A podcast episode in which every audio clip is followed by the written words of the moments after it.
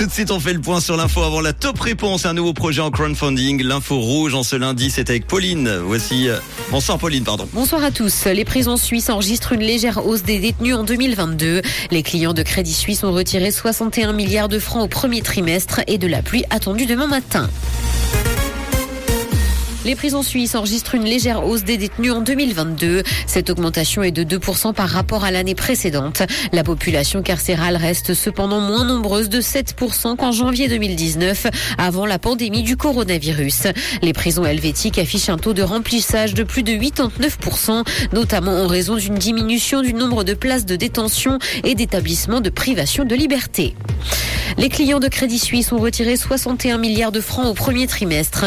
La banque a annoncé ses résultats pour le début de l'année 2023. Et d'un point de vue comptable, c'est un exercice exceptionnel puisque Crédit Suisse a enregistré un bénéfice net de près de 13 milliards. Mais ce résultat vient surtout du fait que 15 milliards de francs de valeur d'un paquet d'obligations de la banque ont été réduites à zéro, comme l'a ordonné l'autorité fédérale de surveillance des marchés financiers.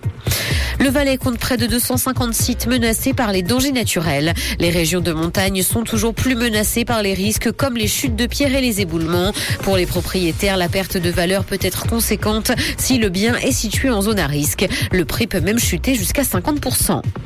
Dans l'actualité internationale, les dépenses militaires en Europe sont au plus haut depuis la guerre froide. C'est ce que montre un rapport de l'Institut international de recherche sur la paix de Stockholm publié aujourd'hui. Cette progression record depuis plus de trois décennies a été dopée par l'invasion de l'Ukraine par la Russie. Le continent européen a dépensé, après déduction de l'inflation, 13% de plus pour ses armées au cours de l'année 2022 pour atteindre un montant de 480 milliards de dollars.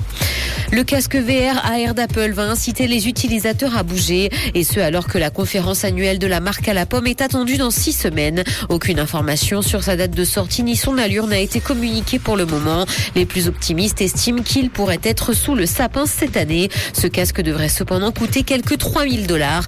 Les différentes fonctionnalités du casque devraient pouvoir être pilotées avec le regard. Amazon a répondu à Blanche Gardin. L'humoriste française a adressé une lettre au géant du e-commerce expliquant son refus de participer à l'émission LOL qui ressort. Elle a dénoncé l'indécence du cachet proposé et les pratiques de Jeff Bezos. Amazon Prime lui a répondu, dénonçant des commentaires faux et inexacts de la part de l'humoriste.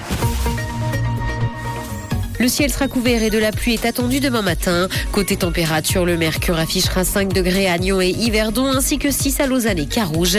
Bonne soirée à tous sur Rouge. C'était la météo, c'est rouge. Merci beaucoup Pauline. Retour de l'info tout à l'heure en fin d'émission à 19h.